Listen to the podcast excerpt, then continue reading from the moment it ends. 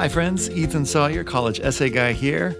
My goal is to bring more ease, joy, and purpose into the college application process. This is the College Essay Guy podcast, where it's normally my job to interview the most brilliant minds in the college admissions world, analyze their genius, and break it down into actionable, practical steps that you can take, whether you're applying to college or helping someone else apply. Now, I said that's normally my job because this episode is going to be a little different. On this episode, I interview an old friend of mine whose name is Ben Mathes, and he's the founder of something called the Urban Confessional, which is a free listening project. Now, what do I mean by that? A few years ago, Ben started posting up outside bus stops and street corners with a sign that read free listening, and he would just do that, you know, just listen. And over the last couple years, it's really ignited and it's it's created something of a movement. And Urban Confessionals now in 73 countries. It's got 2,000 volunteers. It's been featured in the Huffington Post, Atlantic, Fast Company, Big Think, Glamour Magazine, and over 45 international publications. Uh, Ben's blog, called How to Listen When You Disagree, has been read over 2 million times, been republished in over 100 publications around the world. And currently, Urban Confessionals is the subject of a PBS produced documentary called Are We Listening? And this year, Ben launched the Heard podcast, which features honest conversations from visionaries, leaders, and other interesting people. On this episode, I talk with Ben about how Urban Confessional got its start in the first place. Like, why did it even begin? Uh, what he's learned about listening over the last few years, how these lessons have impacted his relationships, and even what it was like to do free listening at last year's Republican and Democratic national conventions. At the end, he offers a really great resource called the Practice Partner Guide, which is really neat. It's got some great practical tips for listening it's amazing stuff from an amazing human being. And like I said, it's kind of a different take for this podcast, but I think you'll see that the applications uh, include and, and go far beyond the college application process. So enjoy. Welcome. This is going to be an unusual episode. Now, normally I kind of script things out or at least have a set of questions. Today, I don't have a set of questions. Today, all I have is a title. And the title for this podcast is How to Listen and Why. And my guest is Ben Mathes. And um, Ben and I go back, we, we maybe 12 years. We went to graduate school together. And God, we, we like Ben was just talking about how he saw on his Facebook profile like pictures of us being silly.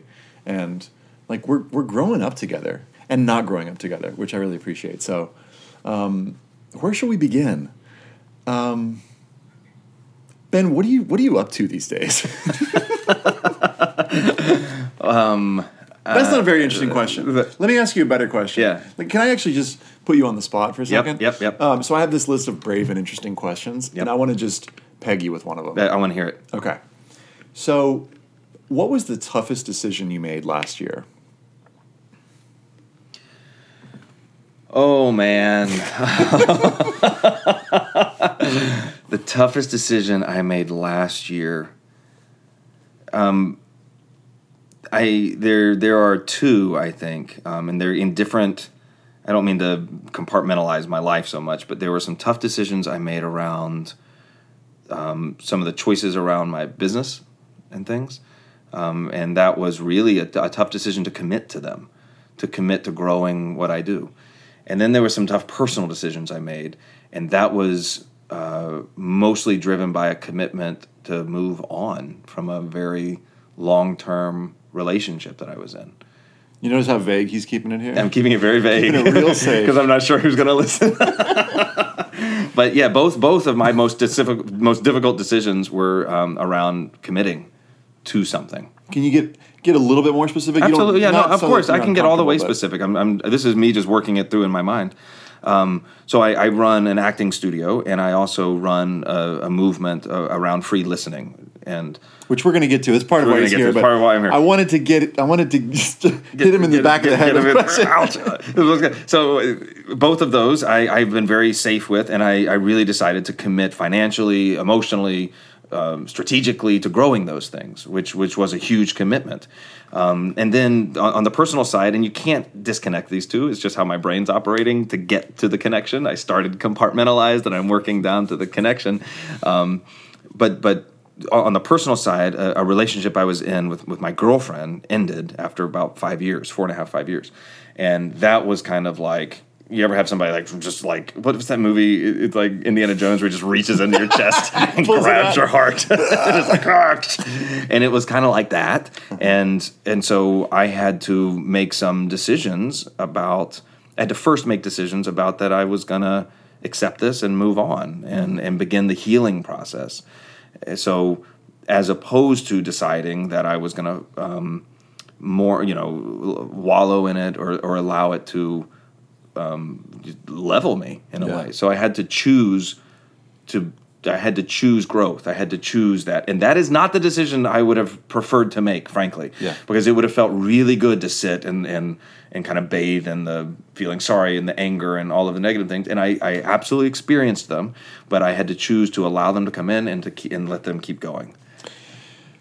You mentioned healing, mm-hmm. and I'm curious about healing. What healing looks like to you? What what do you do to heal? Um, okay, this is well, that's a huge question, but for me, I can't. I I have a hard time, and and I have a hard time disconnecting healing from something which I might say as growth. Um, I might say as learning. I, it's not like I'm uh, fixing necessarily, but I'm I'm taking what's happened and I'm growing from it. So I'm turning a tragedy into a beauty in mm. some way. Something horrible happens to me, and if I can learn from it uh, and allow it to affect me, and then I can create something beautiful from it, I kind of go, oh, I think I've healed. Mm-hmm. And it's because I've transformed what it was into something else.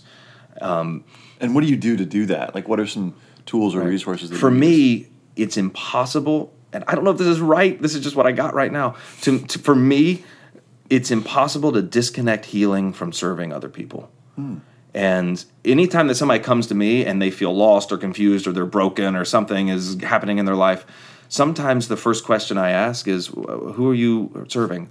And there's something about serving others. Not that we shouldn't pay attention to ourselves and and and work on ourselves, but I think sometimes this idea that I can't engage with others until I f- help myself. Mm-hmm. Um, sometimes that becomes addictive. And so we never engage with others. And and sometimes i find the best way to work on myself is by working with others and and taking the attention off of myself and, and placing myself in a place of humility where i'm here to serve you actually has a restorative mm-hmm. thing to me.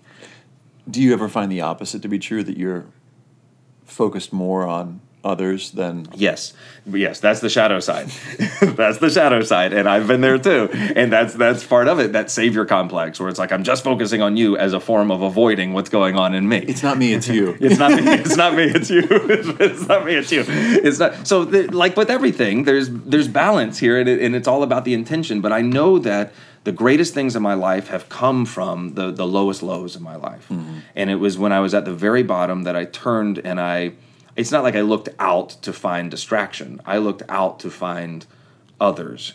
And it was like I was positioning in myself in this ultimate humility where I said, look, I don't have anything, but with the nothing I have, I can meet I can I can embrace my weakness and meet you in your weakness and we can find a communion together that is healing. I'm gonna go. I'm gonna keep going. I'm just gonna keep just going. Okay, just hit me in what, the back of the head. Talk to me about your lowest lows. Like, yeah. let's start there. Where yeah. give me a, a, one of the big challenges that you faced. Yeah, um, I have several. I have many. Um, one of them, uh, maybe the most profound for me, that has taught me the most, um, was was um, w- when I left my wife. Mm-hmm. I mean, really. I mean, I've had many since, but that really was, and it still is something that I feel. I, I look at who I was then, and I'm not proud of who I was. I'm not proud of the things I said or did, and it it really. If if you have those moments where it's kind of like, oh wow, the rug has come out. Yeah. there is no more rug. There is no safety net. Um, and I was forced to look at.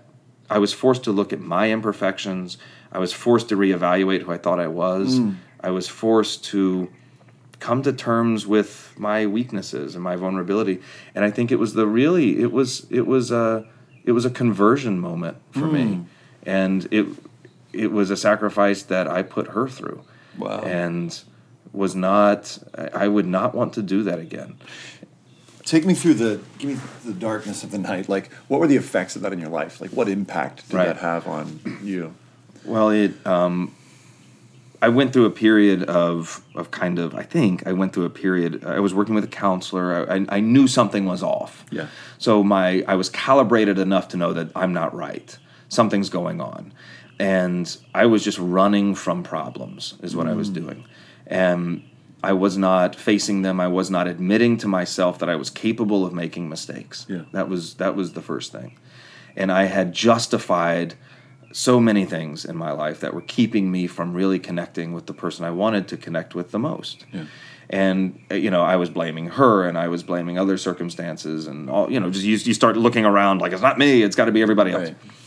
Um, I was very self-serving. I was concerned only with me and what I was doing, and and my life became very much around me Yeah. and pursuing my own needs.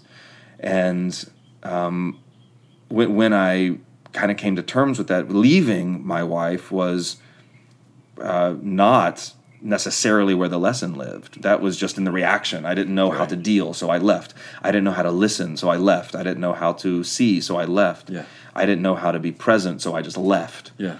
And then in the aftermath of that, when things started to settle, I started to to really become I, I started to reinvestigate my spiritual life, my physical life, my mental life, and I started really to see that if I was going to become the man that I was hoping to become, that I had to do some real searching, and it led to um, this discovery that that serving other people can have a healing effect Yeah.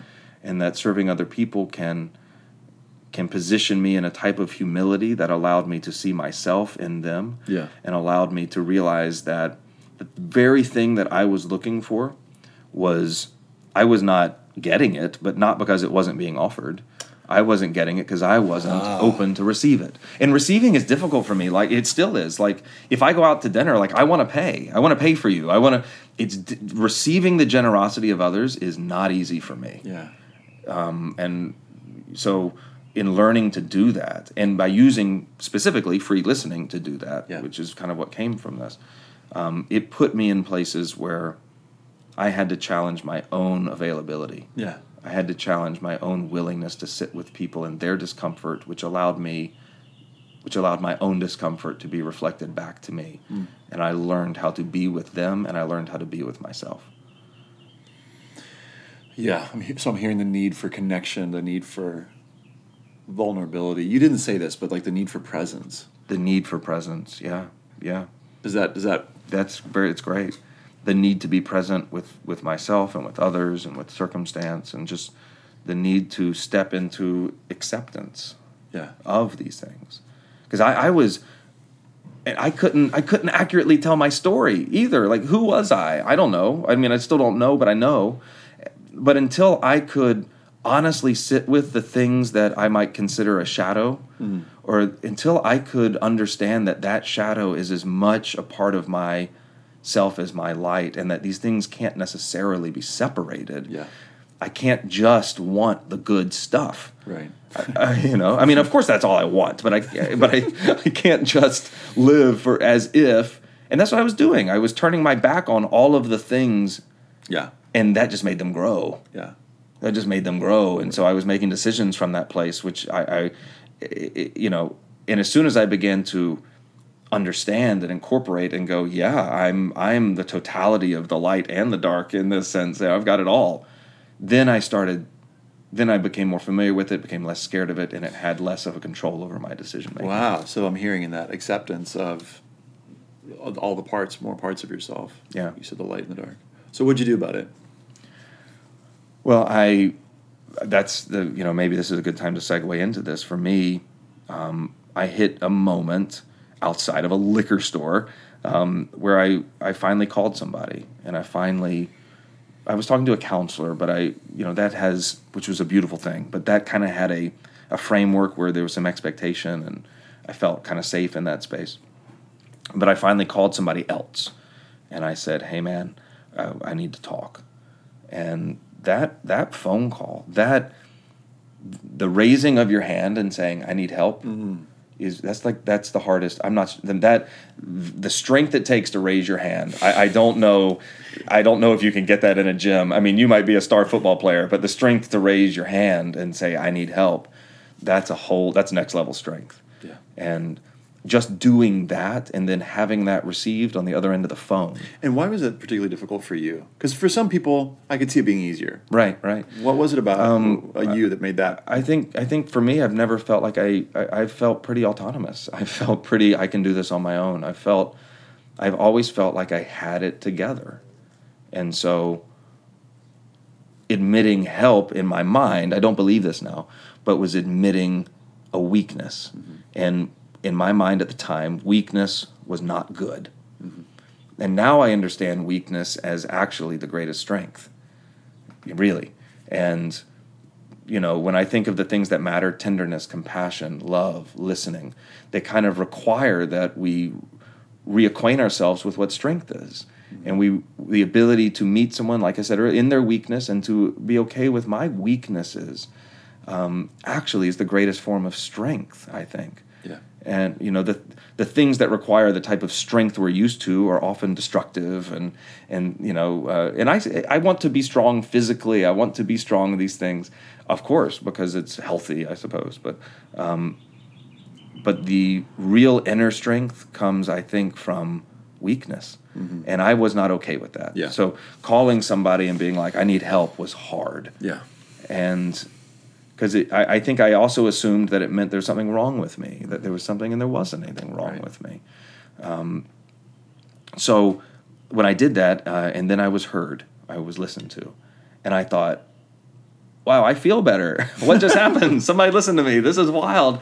And I really thought, um, you know, I felt this connection. And, and then one day I was crossing the street and a homeless guy needed money, really, and I didn't have anything. So I didn't have any money really to give him. And, but I said that I would sit with him, I'd pray with him, I'd be with him. And that's what I did.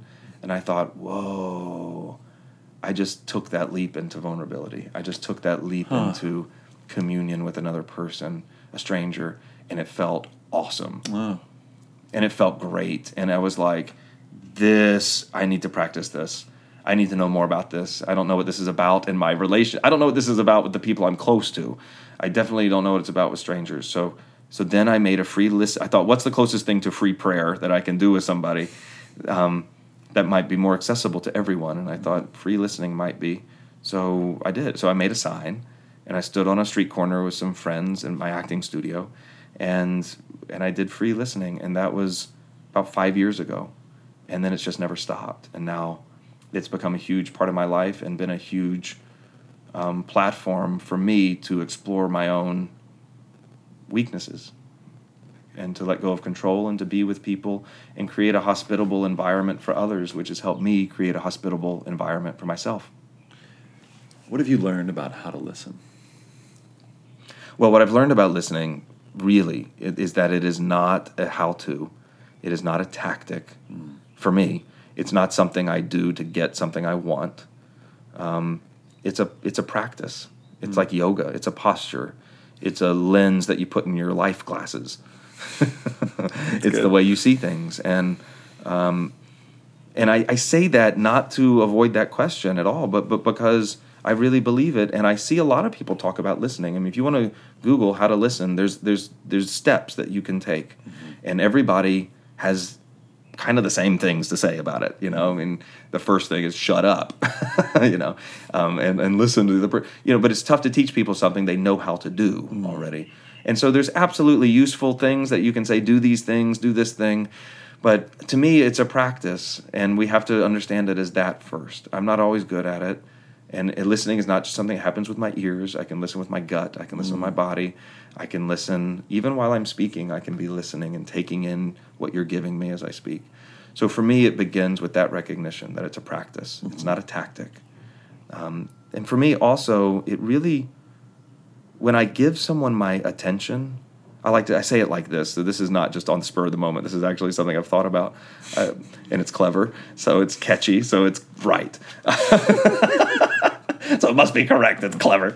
Um, but but the way I, I, I really think about it is is I give you my attention instead of imposing my intention. And when I give you my attention, it's like I'm paying attention to you. I'm I'm offering something. It's a giving. I'm not trying to control this moment. I'm not trying to respond. I'm not trying to be right. I'm not trying to sell you. I'm not trying to convince you. I'm just giving you my attention, which is actually more valuable than anything else I can give you, really. So I'm I'm interested in you. I'm curious. I'm going to ask questions. Um, I ask a lot of questions when I'm listening to people. I try to keep what I call an imbalanced conversation. So 80% you, 20% me That's good. talking and or, you know 80 or maybe it's 70 whatever it is it's more you than it is me 70 70 80 something like that What are some of your favorite questions? uh, Do you have some go-to ones? yeah oh yeah i've definitely got go What are your to go-tos? actually my, my favorite question to ask people and it's something i usually ask at the beginning is where are you from Huh. And it, it sounds Why like is that? Why do you love that question? I love that question because it often gets people talking about themselves. Whether sometimes it's like, oh, I'm from Minnesota, or or you know, or they or they might say I'm from this little bitty town somewhere, and that always lets me, if I'm listening closely, I, they may not like where they're from, and that and then I can hear that, and then that that might open up something that you know hmm. to tell me more about that. What's that about? And that can that can get them talking. Or it might be they love where they're from which is a great place to start also. And and it often gives me a rapport because i like to travel. So uh, maybe i've been there and i can say how much i love you know the pacific northwest and or maybe i've never been there but i've always wanted to go there. Right. and it, it gives me the opportunity to open up some interest in them. Hmm. Um, but i think that where we're from if we ask ourselves where am i from and what is my association to that? What does it mean to me? I think we can start to really open up some stuff in, in the person. So i always i always open up with that. It always gets people talking. It also helps me establish rapport with them because i like where i'm from. I mean i think it's unique and interesting and and you know we can always start talking about that. And it if you listen closely when someone answers that question you're going to hear a lot of stuff. Hmm. You're going to hear a lot of stuff. They may talk about their family their friends. They may not talk at all about it where are you from new york Ooh, wow. okay. right, right. All right. Well, maybe maybe we won't go there. Maybe we maybe we should go there. Um, so I mean, it, I hope that doesn't. That's my favorite question to ask people. I love that question. And when you have that moment of like, maybe we won't go there, maybe we should go there, what are you weighing? What's telling you? I'm weighing two things. I'm weighing. I actually the first thing I'm weighing is do I want to go there? Frankly, um, do I feel like I have time and patience right now to go there? And I hate to say that, but it's true because I would not want to go there, not feeling like I'm willing to go there, because then I'm not really listening very well. However, there are times when I want to challenge that in myself too. Like I don't really want to go there, but you know what? It sounds like my discomfort around this is less important than your need to talk about it. So Bing, uh, bing, bing. yeah, so I'm gonna I'm gonna I'm gonna sacrifice my needs right now for comfort and actually be with you, um, which is back to that healing aspect of of service where I'm going and then I discover you know what my discomfort's not all that important, and and then I go man I, I sure am glad that for a second. I reevaluated what I felt like I needed, and I gave into what someone else needed, and I found that maybe I didn't need that thing to begin with. Um, and then the other thing I evaluate is you know whether or not and, and it's just intuition. I don't know how to measure it. Maybe you can speak more articulately around it but whether or not that person wants to talk about that you know i never want to manipulate someone into saying Right. something they don't want because listening is not a tactic to get what i want. Uh, one of the my brother is uh, among many things he was a chaplain in the navy for a while. And he he wrote a quote once I- i'll paraphrase it but he said that we have to allow people to reveal themselves to reveal themselves if they will uh, or, or when they will how they will and if they will. Oof, that's good. you know and I, I- know i've spent listening has taught me to just allow them to lead the conversation. And if i'm listening closely i can help move it. But um, not everybody's going to reveal themselves and i have to I, that's okay. I, i've got to give up my need for them to reveal themselves or some kind of thing you know? Boy, the way that's landing for me as a as the college essay guy is like one of the things when I'm working with a student one on one is that we have unlimited sessions. mm-hmm. So it allows for that space. yeah but we've also got a deadline. Yeah, yeah. of November thirty first. Yeah, yeah. Or whatever the deadline is. Yeah. Thirty days has to maybe no, not November thirty first, November thirtieth, or December thirty first, or Jan- whatever it is. Where it's kind of like, sure, we've got plenty of time, but also If we got to get going. we got to get going. Yeah. So what I'm noticing as you're saying that is that while I'm really in line and aligned with that desire that you just spoke of, like that's the higher aim for me. Yep. There's also this other thing in my work that I'm doing with students, and I'm like trying to do a thing, you know, that has an, an outcome, which is to write a personal statement um, that you'll send to a college. So Well, I think I think that's great because to me, um, the aha moment is oh, I can allow people to reveal themselves, and with that aha moment, now what do I do to help them to feel confident so that they reveal themselves? well, you and that's the thing. The other thing is that there's a little bit of extra juice that comes from the deadline. yeah, yeah, where folks and students that I work with are a little more willing to be like, all right, well, we we got to get going. We gotta get going. Yeah, yeah, yeah. Because I'm just on the street with people, and there's no deadline. There's no anything except for that I'm tired or it's hot outside. You know. Uh, boy, I, I- one more thing this makes me think of is when we used to take Zola, my daughter, for a walk when she was, you know, whatever, 10 months old or when she was just learning how to walk. We would go for walks and it would take us forever to get anywhere. Mm-hmm. And I realized it was because she didn't know that we were going somewhere. Whoa! Wow, that's awesome. She was just walking. That's awesome. And enjoying walking. That's beautiful. That's Uh, beautiful. and in my life, with my wife, all that strife, no. I just want another round. Uh, Is that a knife? oftentimes um, will be playing with Zola in a way that I see like they're not going anywhere. Like Yeah, they're just just playing, playing. and just being in presence in the moment. And I, for somebody who thinks he's pretty present, I realize I've just got still so much work to oh. do. That's. I mean, if we learn anything from children and dogs, it's how to just play for the sake of play. Oh, you were going to say how to be goal directed, how to be efficient and how to be trained. It's potty training. It's Well- what we learn from dogs and children. Yeah. And, and my practice each day now is like, how do I go from eight hours of consistent goal driven efficiency and productivity to just boom, shut it off and then be in play mode. Yeah, And yeah. and not try and clean up the house at the same time because I'm really excited to do that a lot of times. yeah, yeah, yeah, yeah. Let's make a game of cleaning up the house. Exactly, right? Yeah, that's great. Ooh, or, or when she's playing and I see she's distracted, I'll start to pick things up so that I'm not being fully present with her. Yeah, yeah. What I'm curious. This leads to another question because I just shared one of the things that's like you know in drama because so Ben and I studied drama together. They say drama is the the it's two loves coming into conflict, like mm. two things. When, when you're either when you're listening or if you want to share in life, what do you see in terms of two values that that come into big conflict for you? Like two things that you love, and it's hard to do them at the same time. Two things I love that are hard to do at the same time.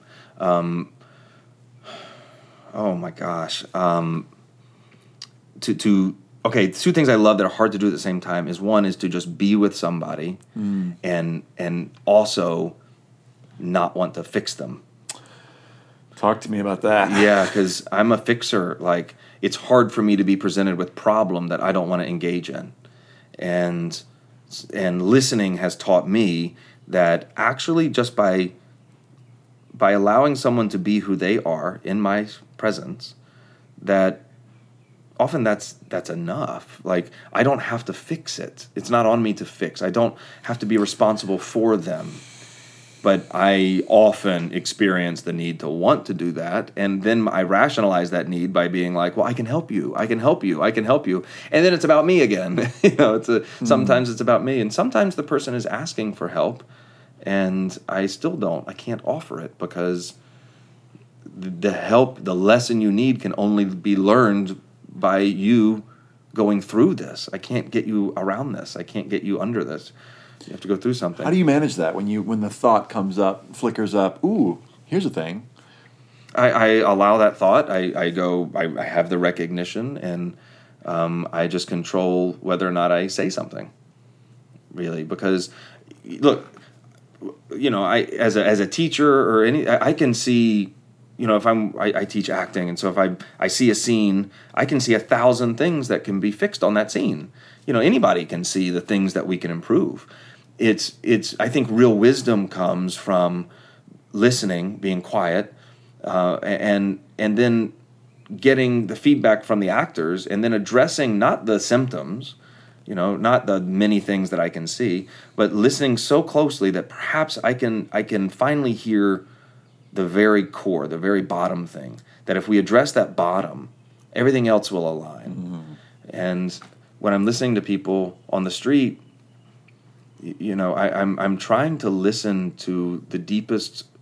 Uh, I'm trying to listen to the deepest version of who they are, mm-hmm. and the more that I try to fix the, the the symptoms of what they're saying or mm-hmm. fix the symptoms of their thing, I, am not going to get to the bottom of who they are. Mm-hmm. They won't reveal that ever, because we'll get caught up in the management of who they are and mm-hmm. not in the essence of who they are.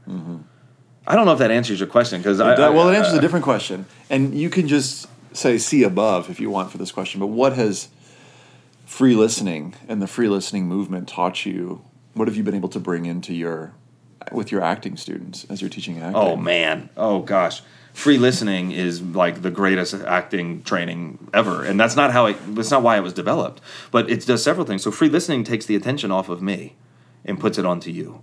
And if there's anything an actor needs, is a little less attention on themselves, which is actually a lot of acting teachers talk about. How, you know, a lot of teachers talk about, you know, it's about the other person, it's about the other person, but then it, their techniques are totally opposite of that. So, mm-hmm. acting training so often became about what can I do to put the attention on the other person? Right. And it was always still, uh, what's your objective? What's your and all right. this crap that acting teachers talk about, so that you can control this moment. Right. Even though it's wrapped in this kind of beautiful, it's freeing the moment to understand the moment. And I'm like, I don't know if it is. Right. In in the free listening experience, we actually get out of the classroom and you're actually face to face with all of your own stuff. And you're face to face with you don't with with somebody who you can't predict. So you do not know what's going to come to you. Yeah. If anything comes to you. And so one of the things that when people go free listening in, in the workshops that I do afterwards, we talk a lot about what happened. And somebody will always say, Nobody came and spoke to me and I just wanted someone to come and talk to me. And, and I felt lonely and I felt ignored and I felt like people weren't paying attention to me. And I we always process that. And at the end of it, usually we arrive at, oh wait, it's not about me. It's I'm not I, it's, I'm not there to get things from other people. I'm there to give things to other people. Yeah. And that is a huge lesson for artists and actors is that acting is not about what we receive. Acting is an offering. Mm. It's a giving and in the giving is where we find our freedom, where we find our power, and we find in the giving of our art, we really are only going to discover things that someone who's that generous will ever discover. And so then, you, then you really understand it all differently. It's like I'm not doing this to become famous or to get an applause. I'm not doing it for the audience. I'm not doing it. It's an offering to you. Then the work becomes unevaluatable because I don't know. Have you ever seen somebody like helping? Okay, someone's walking down the street and somebody falls, and somebody runs out and picks them up. Like you would never stop and be like, "You just did that wrong." Critique it, like, yeah. yeah. you would never critique it. It's like give it an eight. Give it, yeah, all right. It's like no, his form was a little right. It yeah. wasn't. It could have been better. What was your objective? Like you wouldn't do that. Right. And so when we position ourselves in that place of offering, uh, we discover a new level of freedom and a new depth to all of our work, whether it's writing or acting or or relationships. And I find that free listening is a unbelievable way to practice that offering. And and so we take that then into our life or into our work. If I can practice offering myself to strangers, then I can practice offering myself to the people I'm closest to. Yeah. Which is sometimes harder.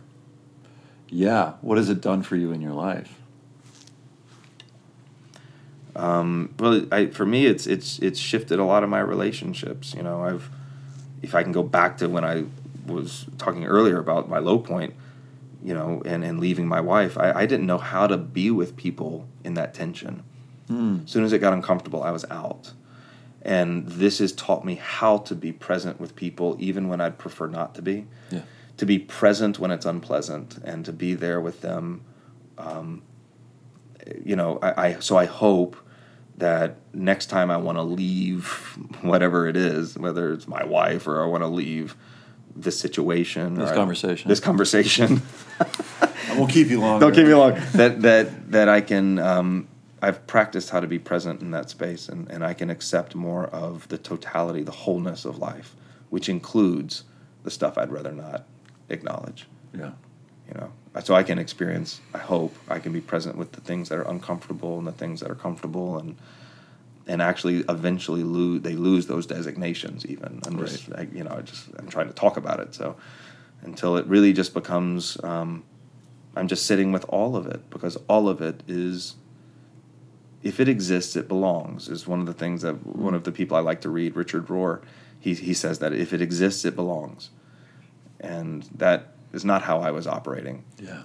Because to me if it existed and i didn't like it it did not belong Right.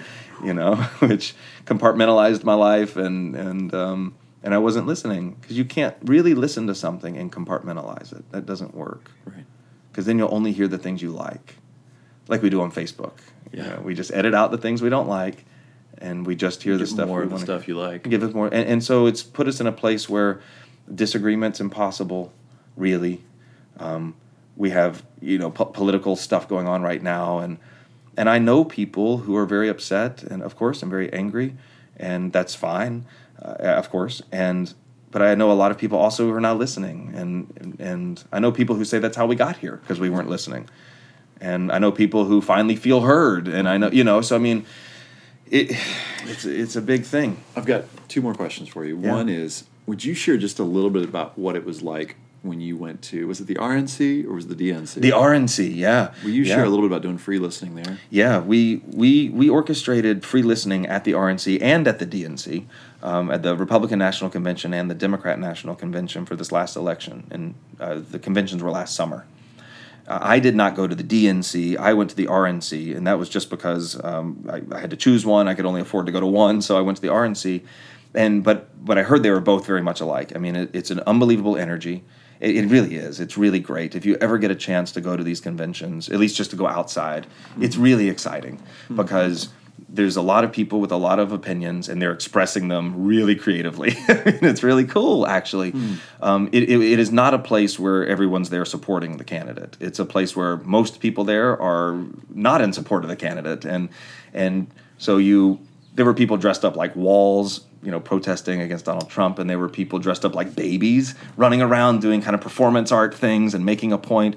And then there were people who were very much in support of the president, and they were saying things. You know, you had the the kind of Westboro Baptist type people there, and you just had everybody there. And actually, objectively, it was beautiful. I mean, it was like free speech at its finest. I mean, and it was the- it was very safe. Uh, in this instance, the, the the police officers were from all over the country, and they, you know, when somebody was saying something that was particularly inciting, um, they they just they would form a bicycle wall between the It's a bicycle wall. so like literally, these guys showed up and they had a megaphone and they were yelling some pretty uh, insulting things, frankly. Um, and so people were yelling back at them, and so there was just these people yelling and people yelling, and it wasn't. I, I never felt unsafe, but the cops just very calmly on their bicycles went in between the two disagreeing parties, and literally you had a wall of bicycle police and you had these two people yelling over them two parties so it was probably 50 people on either side so maybe 100 people just yelling at each other Yeah. um, and the cops just very calmly created a barrier between the two of them and let them yell at each other for an hour and then they quit and moved on and did something else i mean it was fascinating Wow. um, and I will also say that there was more press than people. And the press were showing us all of the crazy yelling and screaming. But there was a lot of people just having real conversations too. Um, and so I was there free listening. And um, that was where I really learned how to listen when you disagree with people. And you, you, uh, you know, I, I wrote a blog about this, and, and so I, I can highlight some things about it. But And we'll link to the blog in the we link to the so- blog, yeah. But but ultimately, what happened was I, a lady came to me with a very strong opinion about abortion, and was telling me about this, and and and I was just listening, and I think she thought I was going to disagree with her, and I did disagree with her, but. Uh, and I kind of felt that I'm going to disagree, and, and instead I just asked her. I said, "How did you get to this opinion? What was your story?" And as soon as she started to tell me her story, um, there wasn't anything to disagree with. Yeah. You know, I mean, it was a different. I still don't agree with her opinion, Mm-hmm. but I can't disagree with her person. Like, Yeah. you know, then I'm tapping in. I'm hearing her heart. I'm not just hearing her thoughts. Yeah. And so disagreeing takes on a different thing Yeah. and it's you know if if if you're a Trump supporter or if you're not a Trump supporter or, or whatever it is, if you ask somebody who is on the other side of the aisle, let's say if you ask a Trump supporter, hey, can you tell me about what's causing you to support him? Mm-hmm. Uh, you might, you may not, this person may not have thought about it, but you might hear, you know, well, look, I've been out of work, I've been right. in this, you know, you know, you might get to that place where you still don't have to agree with the choice they've made. Right. But you've gotten down to something human that you can listen to. And it, it's a starting place, yeah. you know, and then you can listen to them, you can disagree with them, but you're doing it from a different place. Yeah. You know, you just, you're, you're in fact, there's a, a, a, Heineken ad that just came out that's gone viral. That's just about this exact thing. Yeah. About hey, you know, at, at, the core, we're all people. We want to be loved. We want to be acknowledged, and we have stories that shape the choices we make. Yeah. And when we get into that story, all of a sudden, it's hard to say you made a bad choice. Yeah. You made a wrong choice. And it is not to say, I want to be very clear, it's not to say that we shouldn't disagree or that you shouldn't protest or stand up and express yourself. And, but it, you know, um, it, it gives us a beginning place that's a little less reactionary, perhaps. Last question Why do you do what you do? I really do believe that the world is walking around and does not realize how beautiful it is. Uh, the people in the world are walking around and they don't realize how beautiful they are. They don't realize how significant they can be. And I, I, I want people to know that they're valued. I want people to know that they matter and that they can offer something in the world because I can only imagine if we had six billion people who knew that, how much better things could be. Um, I think that's, I mean, that really, I mean, really, really, that that's it. That's the podcast. Hope you enjoyed it. I certainly did. It was really, really wonderful to sit down with Ben again. And keep in mind, you can find the show notes at collegeessayguide.com slash podcast. You'll see a list of all the episodes I've done and the practical guides that go along with them. Until next time, stay curious.